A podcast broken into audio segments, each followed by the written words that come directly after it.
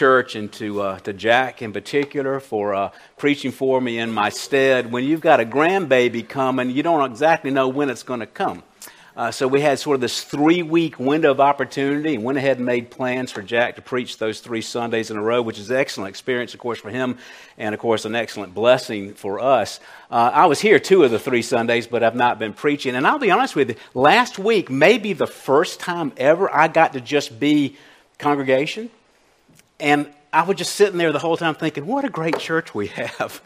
You know, what a great church we have. What a blessing it is. So, thank you uh, for allowing me to be able to spend some time with our grandchild and, um, and kind of catch my breath and some other things here. Uh, today, we're going to be continuing with our, our journey through Second Corinthians. We'll be looking at chapter 10, verses 7 through 18 this morning. And I want to begin by looking at a text from Jeremiah, the very text that we looked at during our assurance of pardon. Uh, this is one of those profound theological text, but also a profoundly wise text.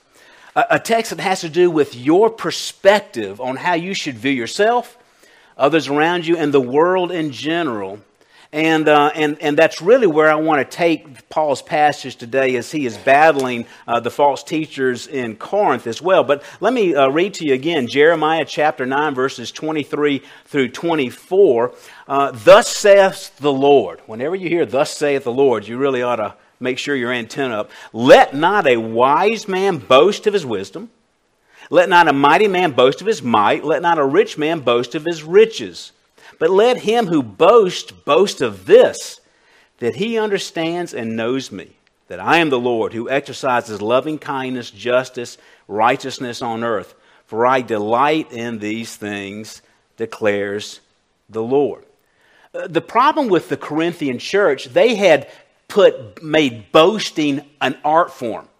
You, you see this all through 1 Corinthians, you see this in 2 Corinthians, and in general, by the time we get to this portion of 2 Corinthians, the Corinthians have generally uh, uh, repented uh, from a lot of the pride and that sort of thing. They have sought uh, in humility with pride uh, with uh, to the apostle Paul, but there's still these interlopers, these usurpers, these false teachers, these eminent apostles uh, uh, that are still involved with the Corinthian church, and Paul has to take them to task. They were sort of the ringleaders of, of, of the boasters, and they are consumed with this idea of, of wisdom and might and riches.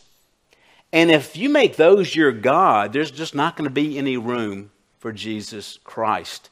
And Paul is taking these false teachers again to task as we go through this particular passage. And in so doing, he's going to help us to understand how to have a proper perspective on ministry.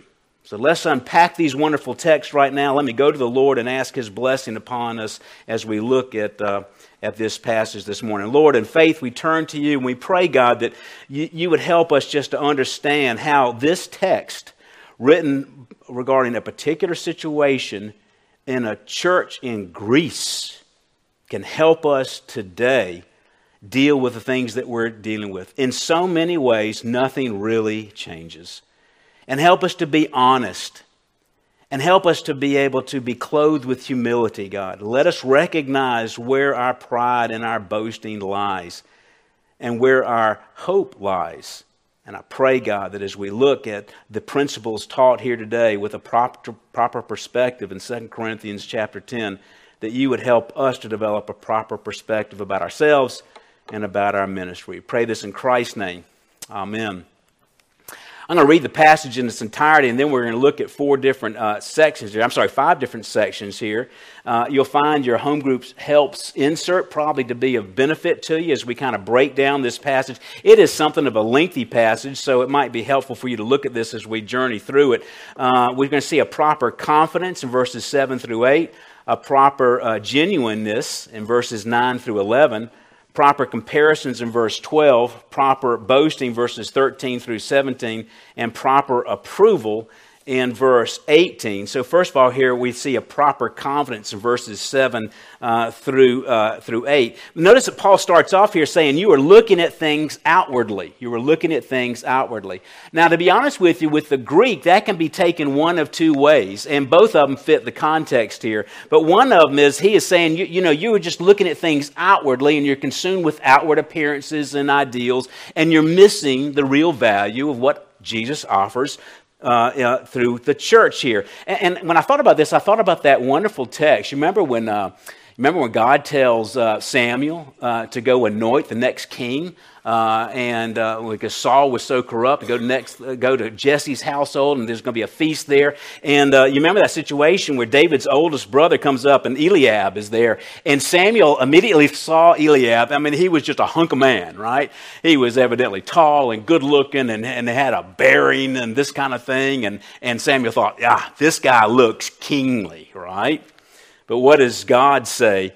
Uh, he, Samuel says, Surely this is the Lord's anointed. But the Lord said to him, Do not look at his appearance or at the height of his stature, because I have rejected him. For God sees not as man sees. For man looks at the outward appearance, but the Lord looks at the heart. Wow. That is a powerful text in a culture that is consumed with outward appearance. So that may be one way Paul is saying. He's saying, don't be that way. Don't look at the outward. But the other one is, is that it could be an imperative where he's saying, you need to look. You need to see what's obvious before you. And then that fits because he's going to go on and defend his apostleship and the influence that he has had in the Corinthian church here. Again, he is dealing with these uh, usurping false teachers. They valued Greek philosophy, uh, sophistry, eloquence, and that kind of thing above doctrine, above truth. Uh, they, they also probably had some influence, or there were some of them were, uh, were uh, uh had a, a, a, good streak of Jewish legalism in them when they really wanted to have all these rules and regulations and that kind of thing. And they had jettisoned grace in many ways, which was a constant problem uh, with these churches here. Uh, so what Paul goes on to say here, he calls that he says that they're actually guilty of preaching another Jesus and a different gospel.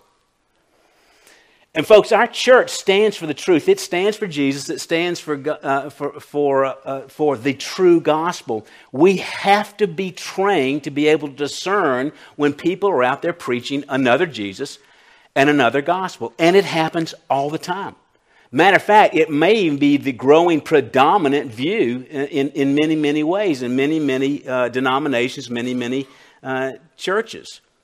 In uh, verse 10.5, Paul says here that they, that they have speculations that are raised up against the knowledge of God. So that's what he's attacking here. Basically, what these people have taken the gospel, they, they, they, they, they got the gospel as given to the Corinthian church from Paul, and then they want to mold it to their own worldview. They want to impose their views, Greek culture, Jewish legalism, whatever it might be, upon the church. And they're, they're about to destroy the church. So it's one reason why Paul's wording is so strong here. He sees this as happening, and if Corinth goes, the rest of the Greek peninsula might go.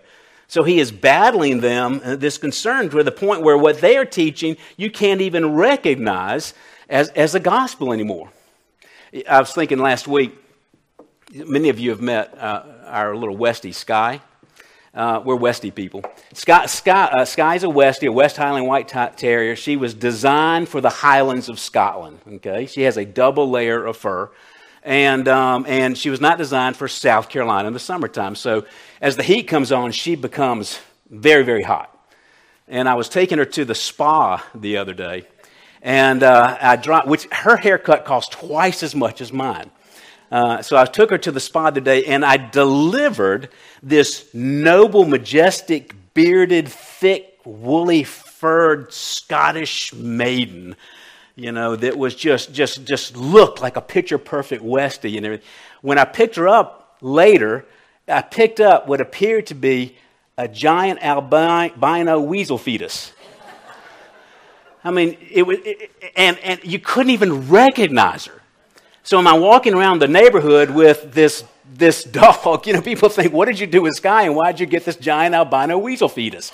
Uh, you, this is what the people in Corinth have done. They, have, they had so changed the gospel, you would no longer recognize it anymore. It looked like something completely, completely different.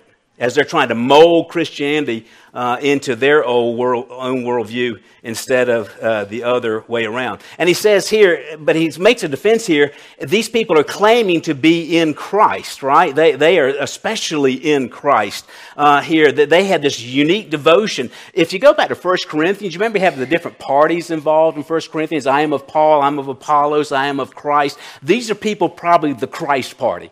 Oh, I am of Christ. I'm above all of you. I am just of Christ, which is not an altogether bad thing to say. Uh, but, but they had this, there was an arrogance about them, that they had somehow a, a, level of superiority that even the Apostle Paul didn't have. And this is another thing you see within the church. You know, if you think about uh, if you've ever had involvement with some of the churches of Christ. Now, churches of Christ are independent. They all don't have this view, but most of the ones around here that I've seen have this view that, that you are not saved unless you are baptized by one of their own church members. Okay? That, there, there's an elitism with that. You know, so, so you've got to be baptized by one of us for you to be really in Christ, to be in the club.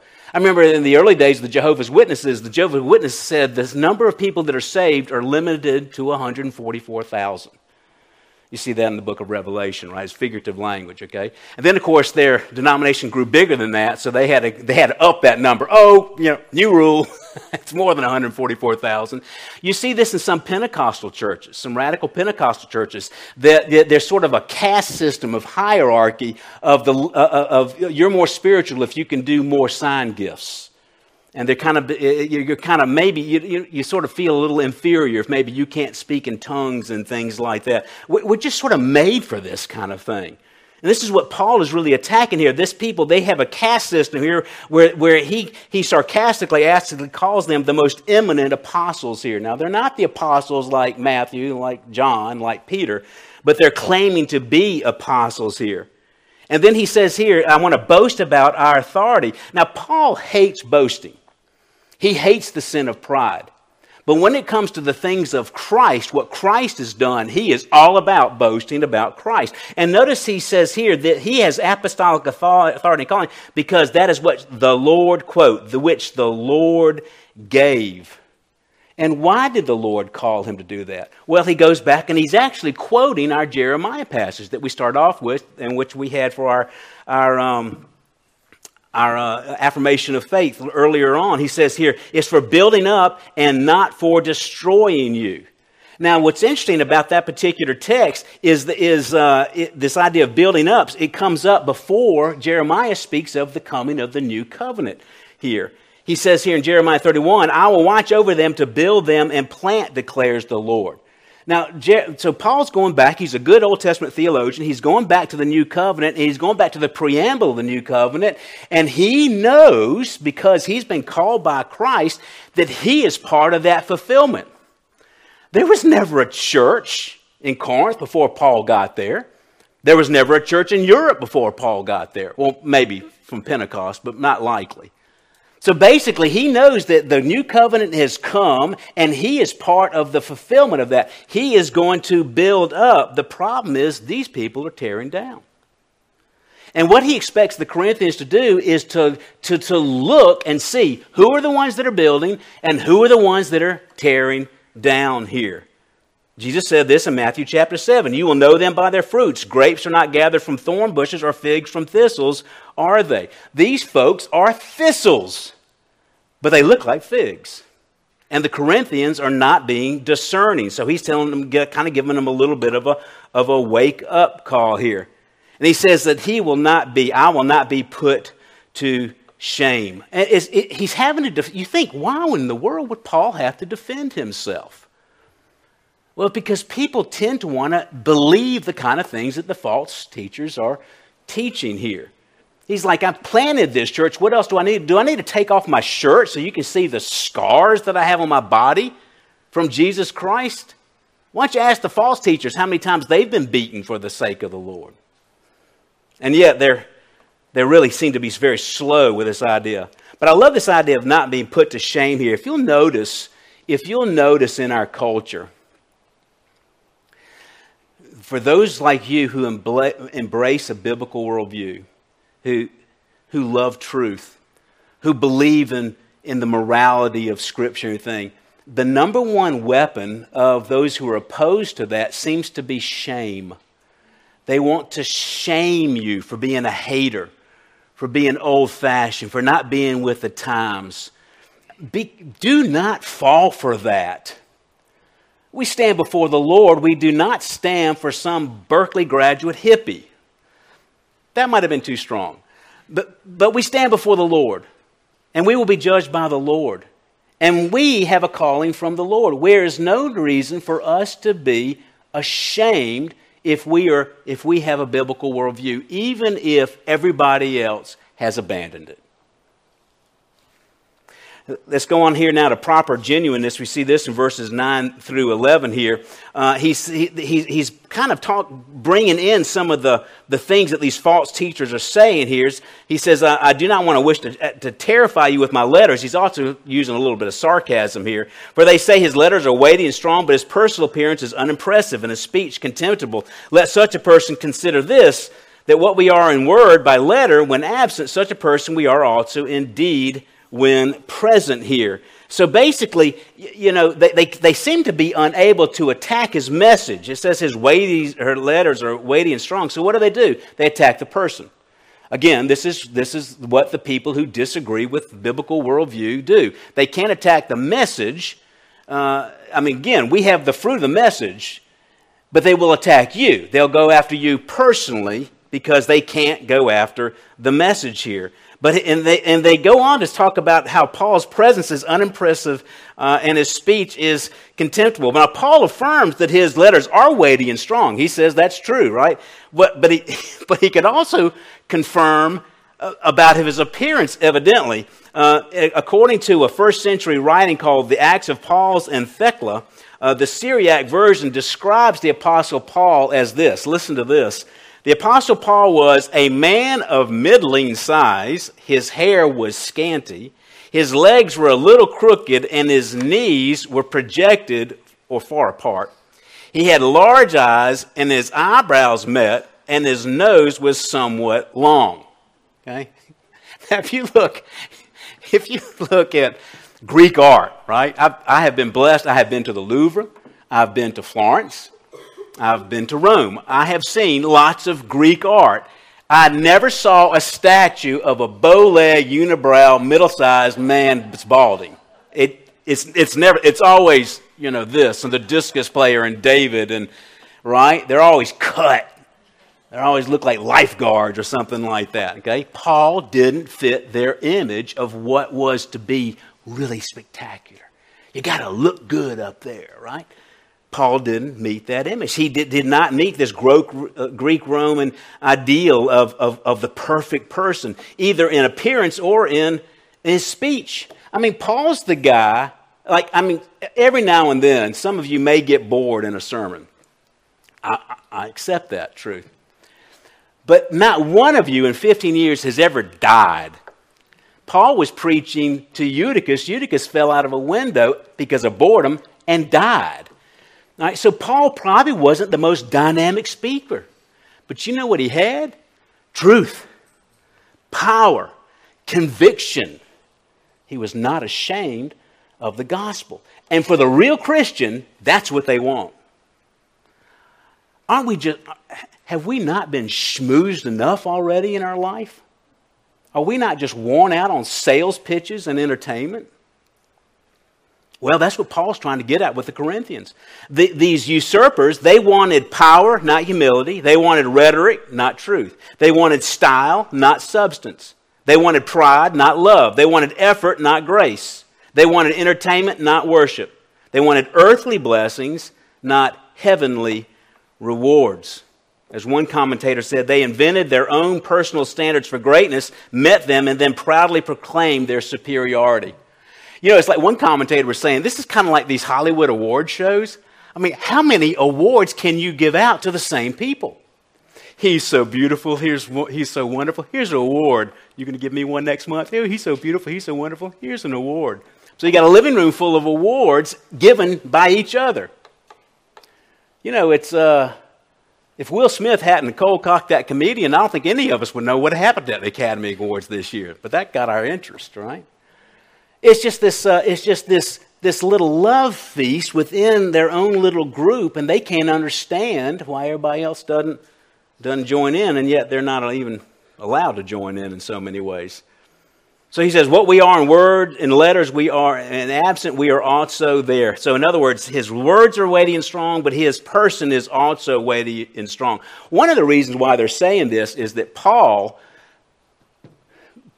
in the last conflict that occurred, where Paul had to write his strong letter, and now and he's writing this letter now to see if they've repented, he, he was not willing to destroy the church for his own sake and he thought he'd give it a little bit of time. You ever done that with your children? You, you need to. You know, there's times when it's not time to draw the line in the sand.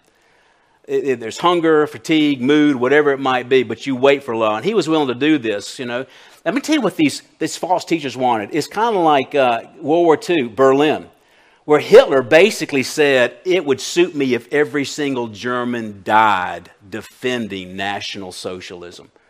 And in fact, the, the, Russians were just blocks from the bunker where he committed suicide. He was willing to pull the whole house down on top of himself. The false teachers would, would be willing to do the same thing. Paul said, No.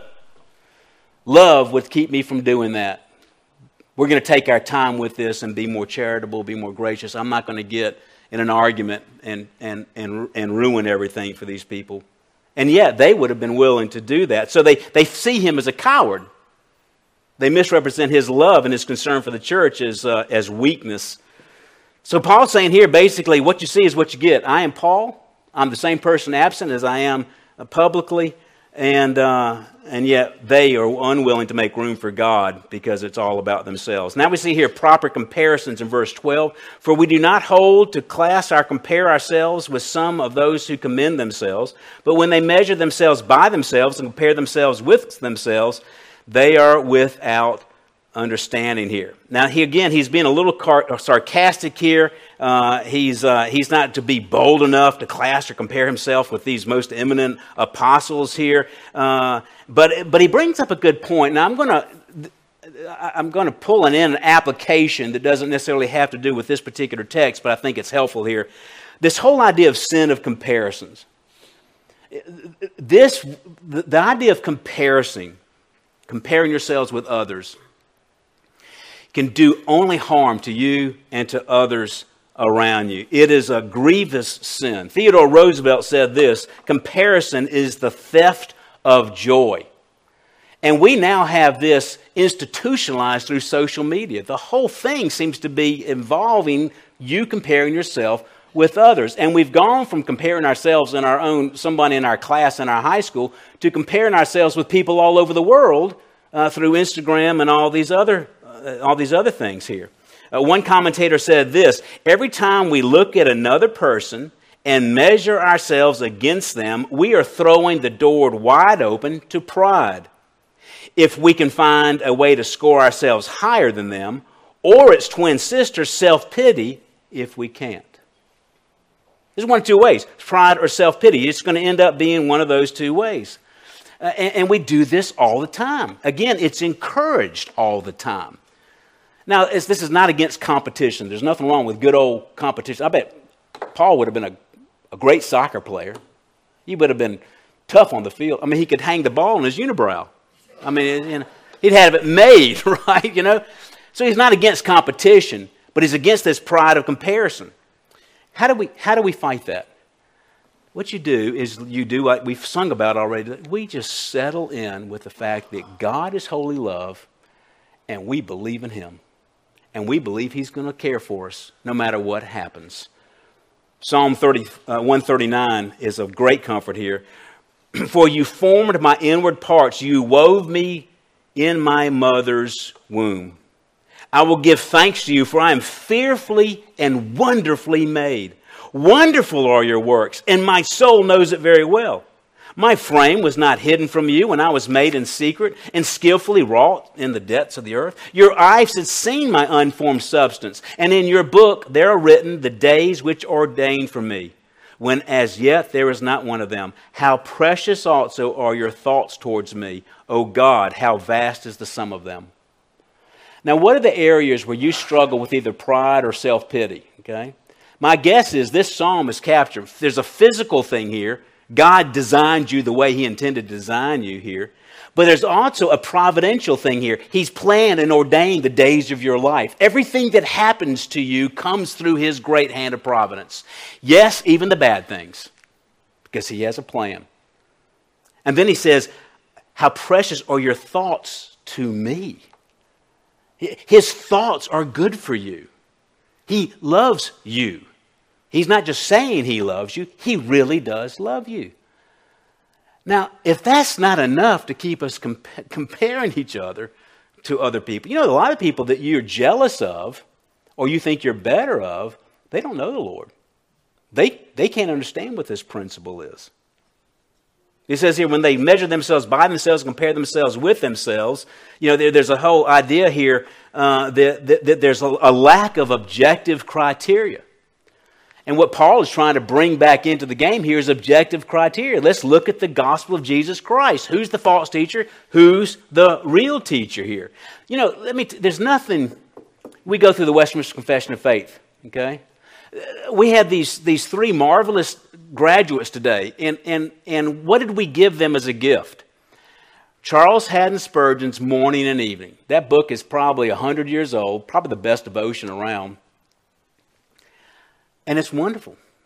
But there is nothing sexy about it. You know? There's nothing sexy about that. It's just basic truth that will get you through the day and get you through the night. That's what most of Christianity is. People kind of go for the prophet who has a word of faith, or they go for this or this entertainment or anything. There's just no getting around the fact that, that basically God's standard is the Bible, and that needs to be our comparison for everything. But these people, Paul says here, they are without understanding. I love what D.A. Carson says here. He says, Little men can be dangerous, especially when they, they position themselves in such a way as to capture some stolen glory from great men. You've got these little uh, nagging false teachers that are trying to, trying to, to capture some of the glory from the Apostle Paul, from, from Jesus. And as I was reading that quote, I couldn't help but thinking, you probably think of the same thing Beauty and the Beast, right? You know, the, the old one, the cartoon one. You remember, there's this scene, you remember Gaston's the really good looking bad guy, and he wants to. It, it, should I, have I already lost you on this? All right, Gaston's the really good looking bad guy, and he wants to put Belle's dad in jail so that Belle will have to marry him, right? You're following with me? You all saw it, admit it. Uh, and then, but, but, but, but there's this little creepy, greasy sidekick named, uh, what's his name? Corfu, Lufu, Lefu, right? And uh, he's, he's this little creepy sidekick who's trying to get glory from Gaston, right? Well, that's what these guys are. They're trying to get glory from Paul. And in that, in that movie, Gaston and Lufon are, are singing a song, and no one plots like Gaston takes cheap shots like Gaston, plans to persecute harmless crackpots like Gaston, you know? If you could think of, no matter how good looking they are, no matter how well educated they are, if no matter how articulate they, they are, if you could think of these false teachers that are everywhere as, as little lefous, it really will help. Because we can be dazzled by eloquence. We can be dazzled by education. We can be dazzled by entertainment. I'll never forget one time I was in a hotel years ago and I uh, um, happened to turn on Joel Osteen. And Joel Osteen was on the television. And uh, I, I'll be honest with you, I was mesmerized. The guy can communicate. But he said nothing. But he said nothing to 80,000 people, which also impressed me, right? Be careful of what impresses us. It's really a principle here of humility, isn't it? Humble people are not willing to boast or brag or promote themselves. They're a little uncomfortable with, with compliments, as a matter of fact. They submit all their plans uh, to the Lord. They, they're not complaining all the time, God, why haven't you given me X, Y, and Z? Because they don't think they deserve A, B, and C. They understand that everything's from grace. They're Job. Naked I came into the world, naked I've leave. The Lord's given, the Lord taken away. Blessed be the name of the Lord. Boy, you know how happy we could be if we could live like that? When a humble person walks into a room They're thinking others. What can I do for others? How can I serve others? What can I, how can I find out about them? One reason why you're so anxious when you go into a party or something, maybe because you're just introverted, but come to church, whatever, but is, is you feel like you've got to, there's an image thing here, or you've got to tell somebody something, or whatever it might be. C.S. Lewis in Mere Christianity said this Pride gets no pleasure out of having something, only out of having more of it than the next person. We say that people are proud of being rich or clever or good looking, but they're not. They are proud of being richer or cleverer or better looking than others. If everyone else became equally rich or clever or good looking, there would be nothing to be proud about. Think about that.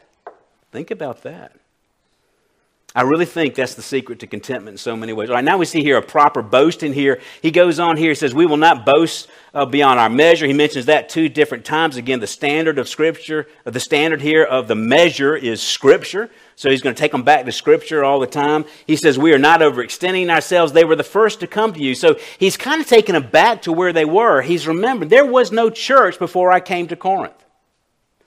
And the one who planted this church and introduced you to Christ is now the one saying that you need to complete that by getting rid of these, these false teachers. He's going back to the Ark's axiom, the fortress of first principles here. There's nothing spiffy about it, but he's just calling them back to the good old days when they accepted the gospel when he was there before he said, uh, and, and he talks about here this sphere, and what he's, he's kind of moving them towards uh, a, a, next, a next sign of their sanctification here, that they want, uh, they want him, he wants them to move beyond their selfishness towards fulfilling their role of the Great Commission. And uh, so he says here, see, I want to go and preach uh, in verse 16, so as to preach the gospel even in regions beyond you. And part of what he's saying here, he says, You've been so into these inner conflicts and this selfishness and comparison and this shine that you keep trying to put up, you've forgotten the Great Commission.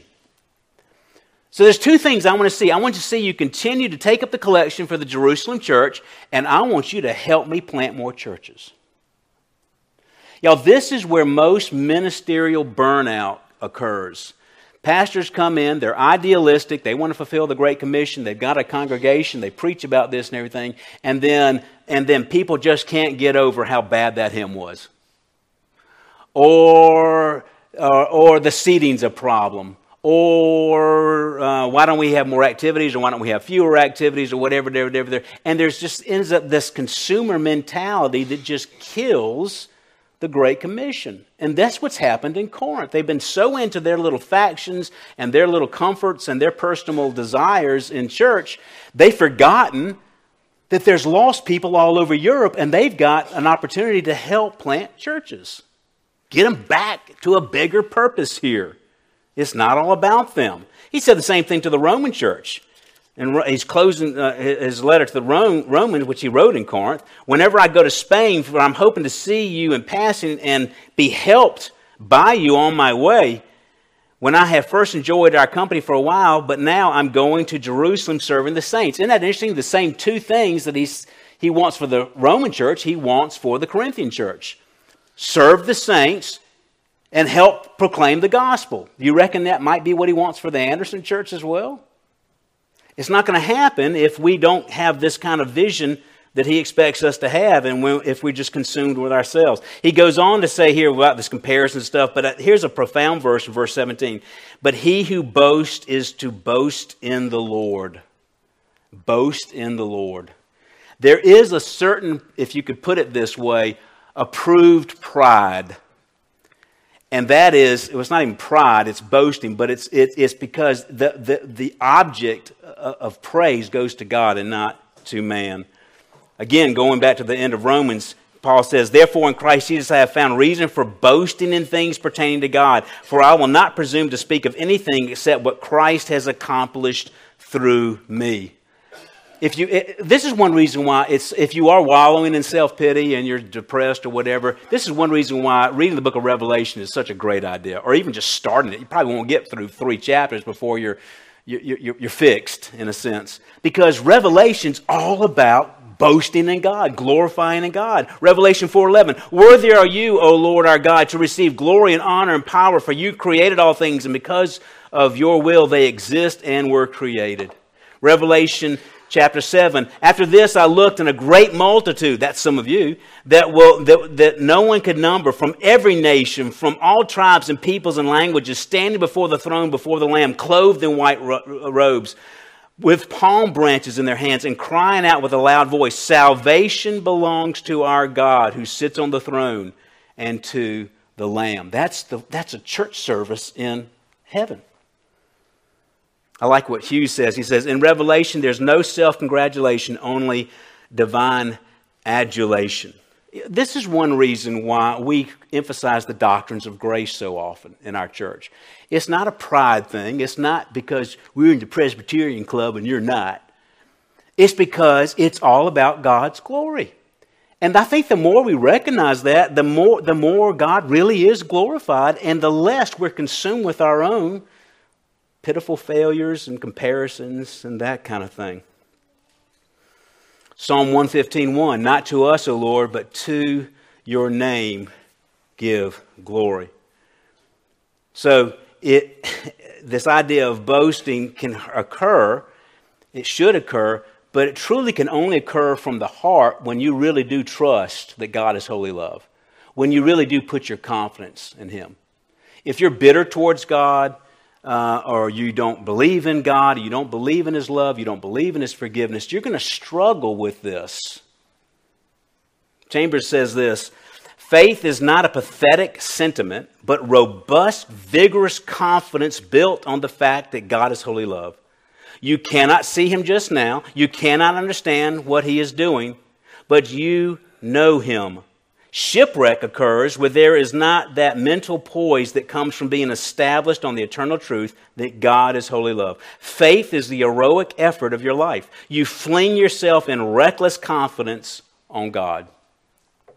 If you've got a reckless confidence on God because you know He is holy love, you're just not going to be, you're not going to fall in all the pitfalls of comparison and in boasting in yourself. You're going to keep your eyes on fulfilling God's Great Commission, the ministry of the church, instead of did you get your seat? Was the coffee warm enough? Galatians 6:14 says this, "May it be that I would not boast except in the cross of our Lord Jesus Christ, through which the world has been cruci- has crucified to me and I to the world." Just very quickly in closing here, you see verse 18 here. For it is not he who commends himself that is approved, but it is the Lord who commends. In the end, it, it is only God's approval that matters. That's all that matters is God's. That's a, that's a great message for you young people in particular because it is really tempting. You know, when you get to be my age, you kind of get to where you don't care what other people think. Am I right? You know, you kind of been there and done that. You've lost too much sleep over the, what other people think. You know, I mean, I mean, you bathe. I don't mean you take it that far, but, but, but when you're young, you're consumed with what other people think. There was literally a time I would have died for my fraternity, which I ended up dropping out of by the time I finished Clemson, you know? But you're just consumed with that. But be consumed with what God thinks and you'll be a far better person for everybody else as well. 2 timothy 2.15 be diligent to present yourself approved to god as a workman who does not need to be ashamed accurately handling the word of truth. Matthew 25 23 which it's amazing how many times we close sermons with this text. Well done good and faithful servant. You have been faithful over little. I will set you over much. Enter into the joy of your master. So really the success of this church, the success of your household, and your joy in this life, in so many ways, has to do with having a proper perspective. Now, the devil's going to be trying to knock that down all the time. And you're going to have to constantly fight putting off bad thoughts and putting on good thoughts. But I think this text and the Jeremiah text will help us do that. It's just not complicated, but it's really difficult, isn't it? Considering how many signals we get from ourselves and signals we get from our culture. So, a proper perspective of ministry would fulfill Paul's and Jeremiah's admonition. Thus says the Lord Let not a wise man boast of his wisdom, let not the mighty man boast of his might, let not a rich man boast of his riches, but let him who boasts boast of this, that he understands and knows me, that I am the Lord who exercises loving kindness, justice, and righteousness on the earth, for I delight in these things, declares the Lord. Father, I pray that you would give us wisdom and, Lord, give us strength. In fact, we almost have more wisdom when we have more strength. We know these things to be truth, they're just really hard to fulfill. Because we tend to even almost want to listen to the negative voices, the comparisons, the boastings, the selfishness from ourselves and from the culture. But Lord, as we know, our greatest thing that we can do is to be renewed by the transforming of our mind so that we can present our bodies a living and holy sacrifice. Let us even see this week the joy of what it means to live with a transformed mind, proper perspectives as a living sacrifice to God. And show us your great holy love and how much you do care for us. We pray this in Christ's name. Amen.